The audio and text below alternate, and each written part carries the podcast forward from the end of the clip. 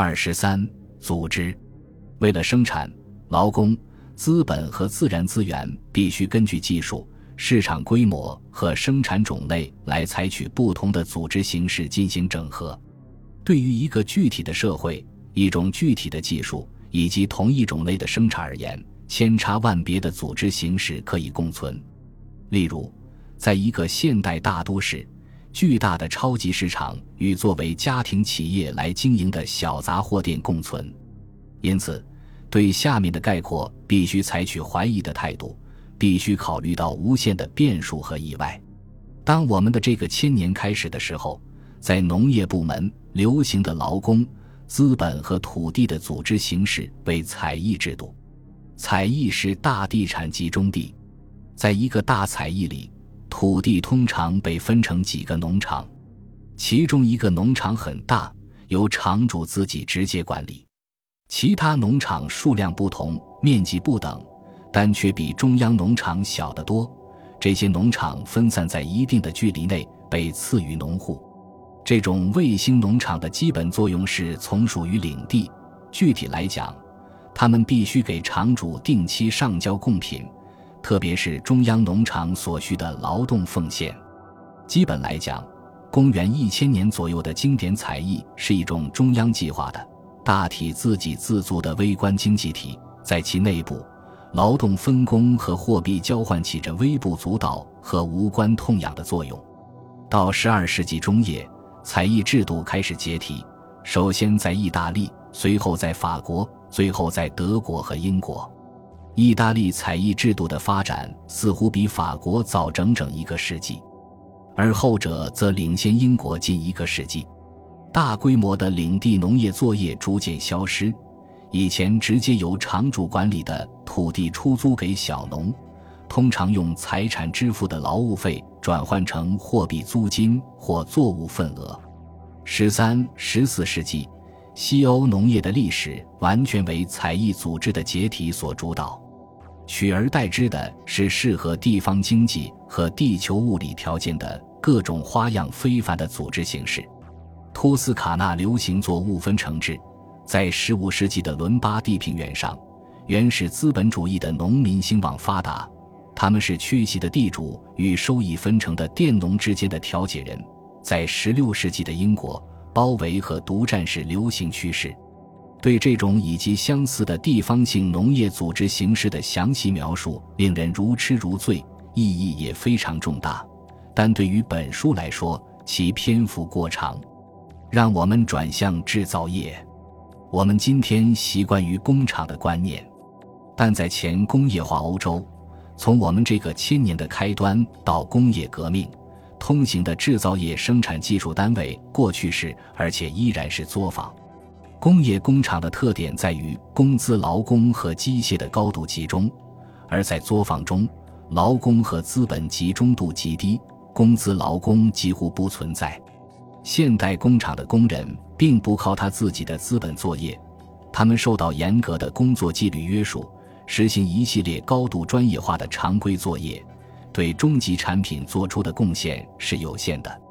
前工业化作坊的手艺人，如果不是一直，也是经常拥有全部或至少部分资本，工作时数多于工业工人，但是不受工厂严格纪律的约束。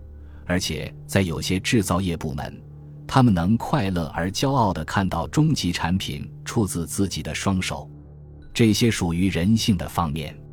为了理解前工业化作坊，有必要探讨更多技术方面的问题，特别是手艺人与商人、企业家之间的关系。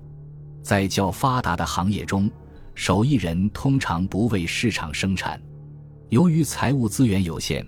他不会冒与这种生产相关的风险，他通常抽取佣金来工作，给他下订单的人是商人，他们往往会给手艺人预付运营资本，有时还借给他固定资本。因此，手艺人生意的维度取决于商人生意的维度。商人下放工作订单，提供原材料，承担产品分销，开拓市场，确定产品类型。对工人活动实行质量监督，商人为市场生产。在佛罗伦萨和威尼斯，人们如今依然可以看到，商人的宅邸在结构上一般包含一些专门用于原材料和成品产品储存的大房间。因此，生产组织围绕着两极旋转：手艺人的作坊和商人的仓库。在前者中，工作是为了订单；在后者中，生产是为了市场。商人关心原材料的供给和成品产品的营销，这些都是大体的轮廓，还有无数的层次和例外。特别是在十六和十七世纪，有些企业从规模和组织来看具有较多的现代特色。在盛行大的早期阶段，采矿和造船是典型的行业。到十六世纪，威尼斯的军工厂更像是一座现代工厂的原型。而不是老手艺人工作场地的附属品。在十七世纪的英国，在所有的造船厂中心，尤其是在普斯茅斯和梅德韦河畔的各个小镇，工人高度集中的场面非常清晰。他们劳动的条件与围绕家庭体制运转的条件大相径庭。在查塔姆，一六六五年有八百名工人集中在地方造船厂，除了采矿。造船业之外，制造业生产规模依然很小，虽然也有例外。在16世纪50年代，吉尔伯特·凡斯库比克在安特卫普建成了一个啤酒厂集成系统，这涉及27万一千弗罗林的巨额投资。在17世纪的阿姆斯特丹，一位水晶优质玻璃制造商雇佣了80名工人。在17世纪下半叶的意大利北方。有些丝线制造商雇佣了多达一百五十到二百名工人，但是这些制造生产的大单位与十七世纪第三产业中兴起的巨头，特别是海外贸易中的巨头相比，则微不足道。荷兰东印度公司在接近十七世纪末时，直接雇佣了一万两千人。大单位，不管在制造部门还是在贸易部门。都成为现代资本主义的先锋。然而，不管他们承担的业务量或树立的组织榜样有多么重要，他们依然是个别现象。在他们与传统作坊之间，还有各式各样的中间类型。如在帕维亚小镇上，焦万彼得罗制造厂的玻璃和陶器生意就是其中的代表。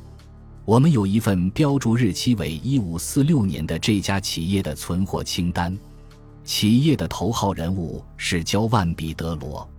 企业首先包括工人、一台锅炉和一些器具，其次包括销售商店和专业推销员。他们有时在店里接待顾客，有时提着专用篮子在城里四处徘徊推销产品。主人的房屋里有锅炉和商店。有一间办公室，还有一个供工人使用的房间，其中有三张床和两张桌子，以及一个供营销员使用的房间，内有一张床。也就是说，工人和营销员吃住在工厂，与此同时，工厂又是主人的房子。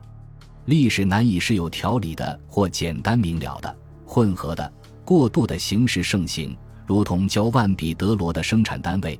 它再不是一个作坊，但也还不是一座工厂。